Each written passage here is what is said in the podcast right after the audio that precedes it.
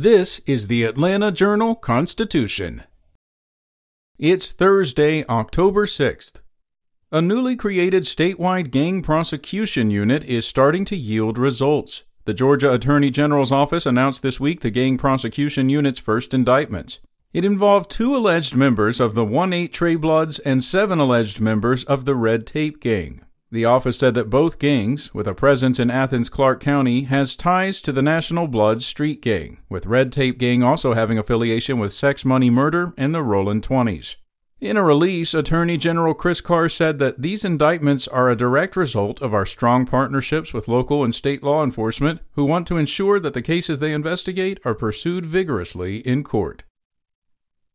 Meanwhile, DeKalb elections officials said yesterday they were aware of the arrest of Eugene Yu, the leader of a company whose software the county recently employed to help manage poll workers, and were awaiting more information before determining next steps.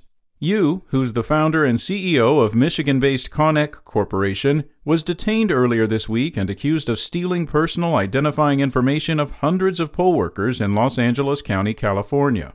According to the Associated Press, prosecutors there did not specify what information may have been taken, but said the company allegedly stored data on servers in the People's Republic of China instead of in the United States as required. An investigation into whether any of the data subsequently went into inappropriate hands was still pending. In other news, the city of Atlanta announced earlier this week that every family at Forest Cove Apartments in southeast Atlanta has successfully moved to new homes after years of living at the neglected complex. Atlanta Mayor Andre Dickens made a deal with Millennia in March to expedite the relocation process after he visited residents at the complex in February. He then signed legislation in May to invest $9.1 million in federal funds into the relocation plan. The relocation process began in June as residents viewed multiple properties before selecting their new homes. The city said the last resident moved on September 30th.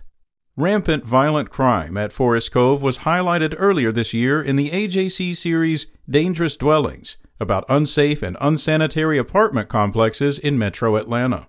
After the series published, city officials and the Fulton County District Attorney's Office responded with a list of 43 apartment complexes where they planned a sweeping crackdown, including Forest Cove. At the time, the AJC reported, Forest Cove had 108 pending cases concerning housing code violations, including 29 that involved situations the city described as highly hazardous. And Governor Brian Kemp collected nearly $29 million over the latest fundraising period, amassing more campaign cash over a 3-month period than he raised during his entire 2018 bid for Georgia's top office. Kemp's campaign said yesterday it'll report roughly $15.4 million in the bank for the final stretch against Democrat Stacey Abrams, an elite fundraiser who has far outpaced her opponent in collecting cash since she entered the race last year. Abrams hasn't yet reported her latest financial disclosure, but she collected more than $22 million in a 2-month span between May and June in her last filing. Both rivals have far surpassed their fundraising totals from 4 years ago when they shattered state records.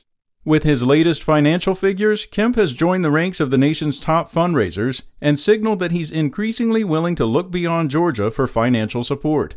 Among his out-of-state events was a September fundraiser hosted by GOP Senate leader Mitch McConnell. Spoken Layer.